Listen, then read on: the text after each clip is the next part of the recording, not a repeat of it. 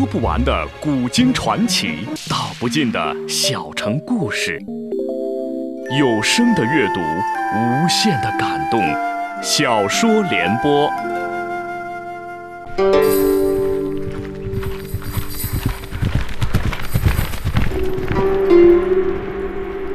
安史之乱后，唐帝国由盛转衰，藩镇与朝廷矛盾日益激化。剑影刀光，游侠横行。唐宪宗李纯于惊涛骇浪中即位，有意重振皇权，开始有计划、有步骤地削弱割据势力。请听吴畏撰写的《中国古代大案探奇录》系列《大唐游侠》，由时代播讲。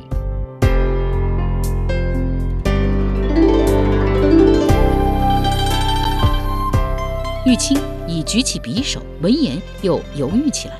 忽听得有人在门外叫道：“姨娘，请开下门，我是罗令泽，我有要紧的东西落在了你这里。”俊娘闻声回头，手头微微松动，空空儿顺势朝床角滚去。只是他醺醉之下，身手比往日迟钝了许多，不过自己不觉而已。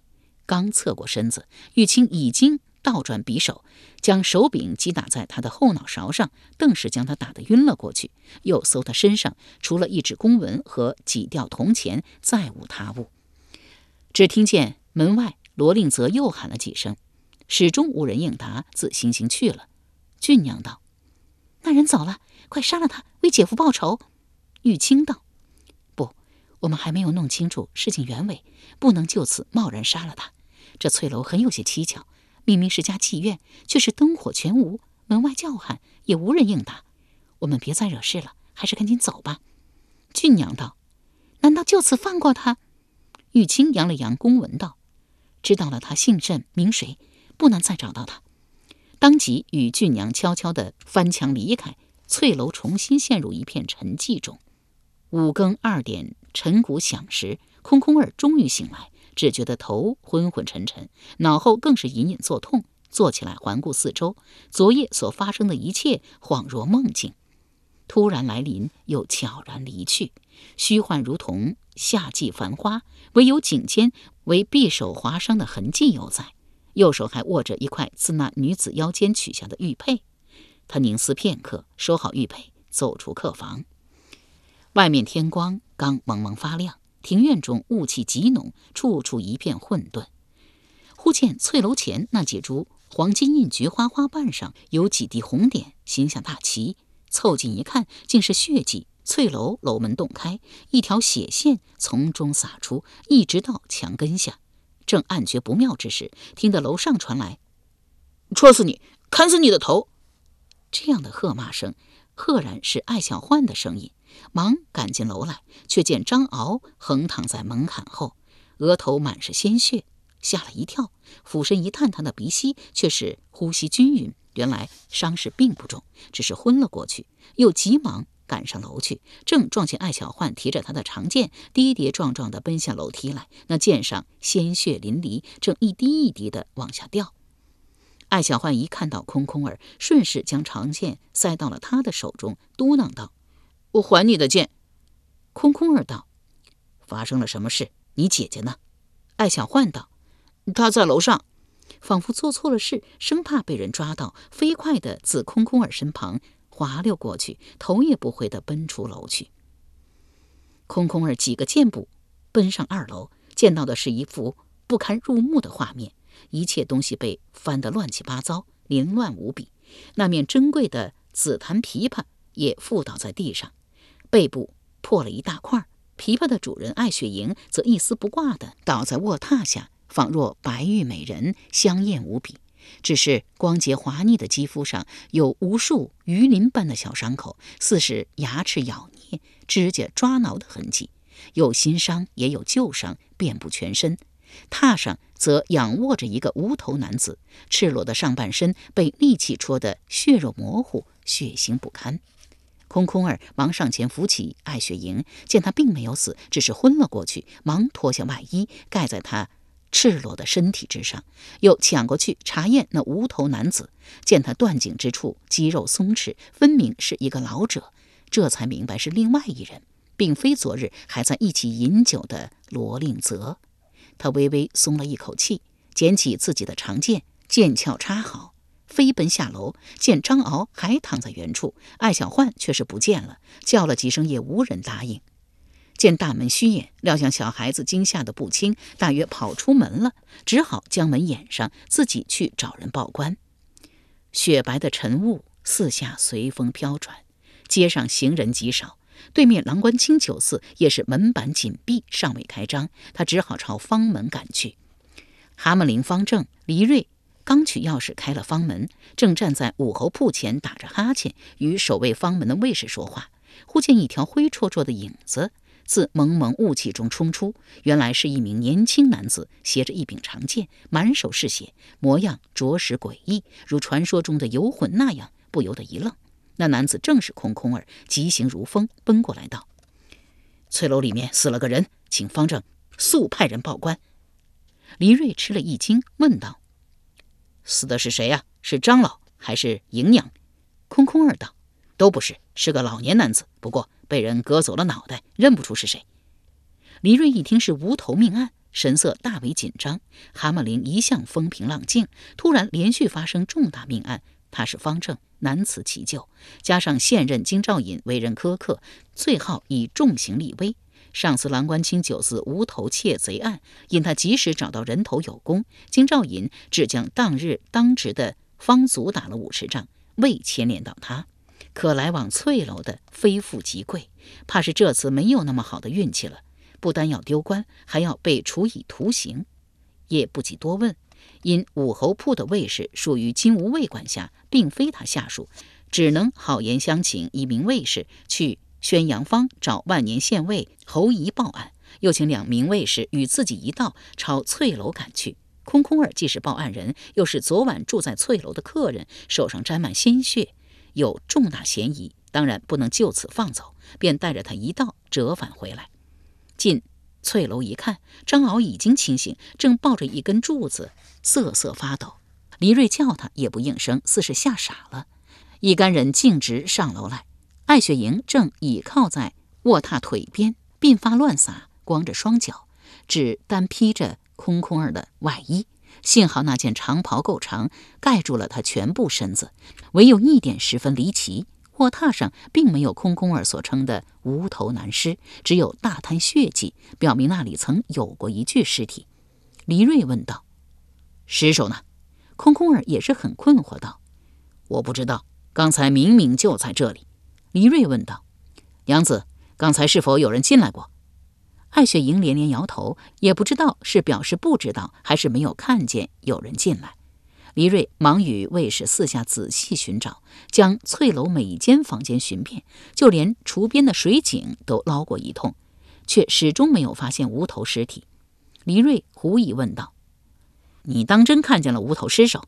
空空儿道：“当然，不然的话，这卧榻上哪里来的血迹？”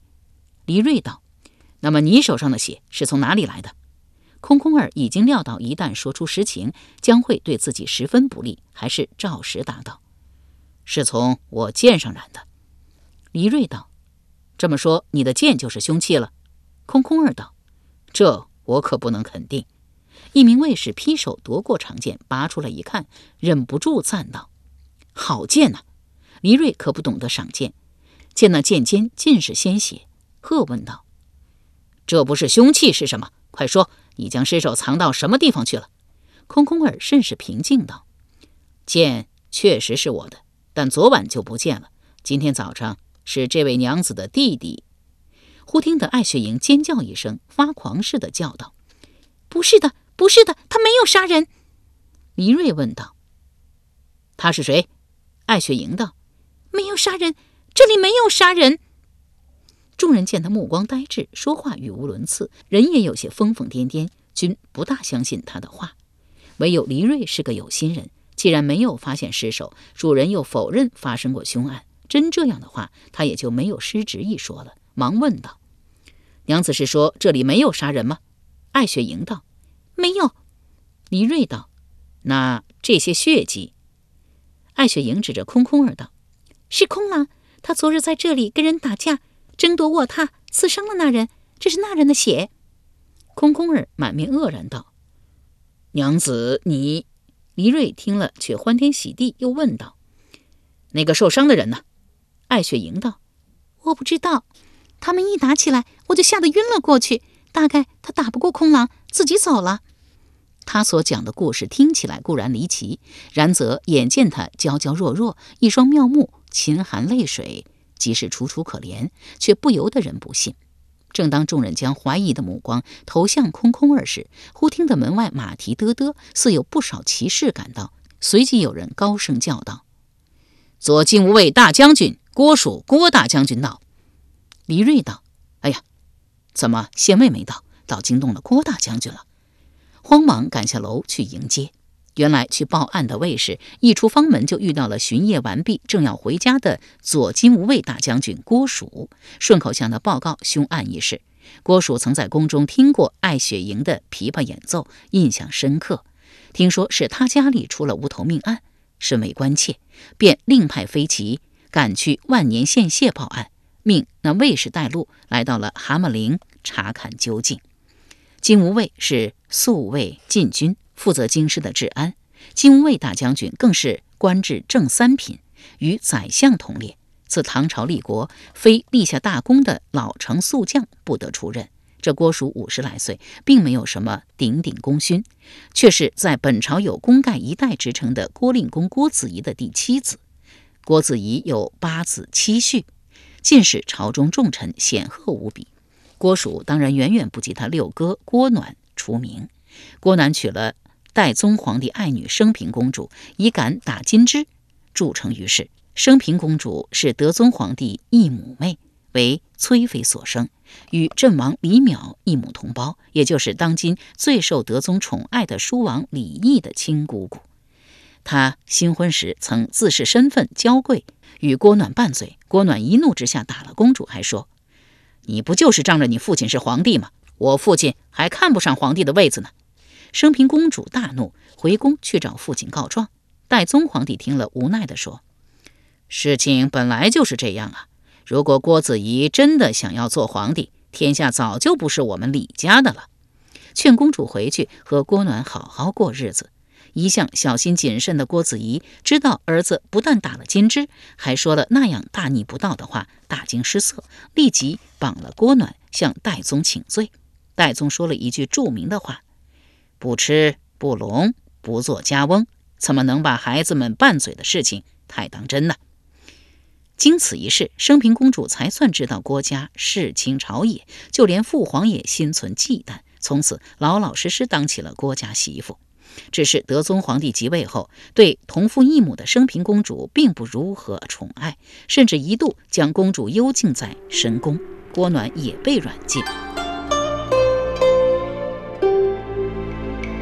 由时代播讲的《无畏中国古代大案探奇录》系列《大唐游侠》正在播出。泾阳兵变，德宗出逃京师时，神策军无一人护驾，以致不得不由书王李毅提剑开路。太子李诵亲自殿后，幸好遇到郭蜀正带数十人在外打猎游玩，闻讯立即赶来，随驾护卫。由于是在最患难的时刻伸出了援助之手，由此深为德宗皇帝感激。不久后，升平公主郭暖也趁兵乱逃出了长安，赶往奉天参拜。德宗这才尽释前嫌，对郭家宠信如初。如今郭暖虽已经过世，但生前却看到次子郭昭娶了代宗皇帝的外孙女，三子郭纵娶了太子李诵最爱的女儿德阳郡主李畅。四子郭仙则娶了太子另一女儿西河郡主，唯一的爱女郭念云嫁给了皇长孙李纯为正妃，又为郭家捞到了一项重要的政治资本。这位皇长孙幼年曾在祖父德宗皇帝怀抱中自称为第三天子，被视为蜀汉义士。若他将来真能按祖父子的顺序顺利登基为帝，那么郭家就要出一位皇后了。原以为郭蜀来头不小，官架子也一定很大，不料一见到本人，却甚是亲和。他以大将军之尊，亲自直宿夜更，也算是武将中身先士卒的表率了。他穿着一身绢布甲上楼来，略微一扫，也不着急问明原委，先道：“请娘子先去房里穿好衣裳。”艾雪莹这才意识到自己衣衫不整，仅披着男人的外袍，羞得红了脸，慌忙闪身进卧房，半晌才穿好衣服出来，将外衣还给了空空儿，道：“多谢空郎。”空空儿这才知道自己上来翠楼第一次发现无头尸体时，他就已经清醒。那么他肯定也看见了那具尸首。可他为什么要矢口否认这里发生过凶案？又为什么要编造谎话，将事情推到他的身上？回想起来，他昨日主动以剑南美酒相邀的情形，这是不是一个事先安排好的陷阱？内中到底有什么不可告人的阴谋？黎瑞早将之前艾雪莹所言禀告郭蜀道：“英娘已经说了，这里并没有发生命案，四下也找不到尸首，难道凭空消失了不成？”又指着空空儿道：“这人浑身酒气，定是喝醉了酒，一大早就无事生非，谎报案情。大将军既然撞见，可要重重治他的罪。”郭蜀淡淡道：“方正说的有理，不过这不是本将管辖范围。”一会儿自会有万年县尉来处分。四是丝毫不关心什么凶案，空空儿的，又皱了皱眉，转头问道：“这里乱得很，怕是一时难以安生。娘子要不要暂时先去寒舍喝杯热茶，暂作歇息？”艾雪莹颤声道：“不，不敢，多谢大将军好意。若换做旁人，早恨不得抱上郭家这棵大树。”艾雪莹却因为久在宫中，深知国家势力固然大，可嫉妒郭氏的人也不少。一个连皇帝都要忌惮的家族，岂不是时刻立在危墙之下吗？许多年前，郭子仪请人修墙，特意叮嘱道：“好好的修筑这道墙，千万不要不牢固。”面对这位对唐朝有再造之功的大人物，修墙人只傲然答道：“数十年来。”京师达官贵人宅邸的院墙都是我亲手所修，我只看见宅邸的主人在不停的更换，而我修的墙却都还在。郭子仪听完，怆然动容，感慨良久。当日就以老病向朝廷辞官，此后谨小慎微，虽功高盖主，却还是得以善终。而今令公继世，郭家贵臣满朝，却再无人有郭子仪那样的声望和名誉。孝友廉谨的家规也在慢慢的被淡忘，眼前的事可大亦可小。对艾雪莹而言，当然是要大事化小，小事化了。可一旦扯上郭家，那就不是件小事了。这也是他毫不迟疑拒绝郭蜀的原因。郭蜀只愣了一下，随即道：“，如此甚好。”便自带了随从下楼，转瞬人喊马嘶，一众人离开。翠楼又重新陷入了沉寂。天光明亮了许多，东方露出晨曦的曙光来。今天将会是一个明朗的秋日。街上的行人渐渐多了起来，虽则大多数是赶早谋生的贩夫走卒，却也昭示着长安城正从沉睡中清醒，正逐渐恢复着活力与生机。等了大半个时辰，万年县尉侯仪。终于率领大批差役赶到，一见到空空儿，即认出他是当日指出自己破获郎官清九寺无头尸案命案的人，只微微一愣，也不出声招呼。他先耐心听黎瑞说完了经过，命同来的陆氏一一记下来作为文书备案，又问艾雪莹道：“娘子当真可以肯定这些血迹只是两人打架打出来的？”艾雪莹见侯姨目光灼灼，语气严峻，知道他并不十分相信打架一说，不敢再正视他，低头道：“是。”侯姨道：“那好，一会儿请娘子在供词上签字画押。”又转头问空空儿：“你报称的无头尸首不见了，这里的主人指认这些血迹是你打伤了人弄出来的。”他接过长剑看了一眼，道：“不过。”从这剑尖的血迹来看，怕不只是打伤人这么简单吧？快说，尸首在哪儿？空空儿平白无故陷入这样一场官司，完全是莫名其妙。正待辩解，黎瑞插口道：“，没有凶案，哪来的尸首？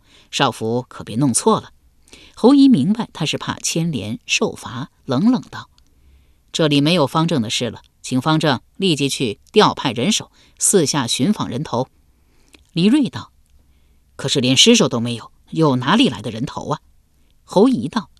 那你怎么解释从这里一直撒到庭院墙内外的血迹？莫非是那被打伤的人自己翻墙出去？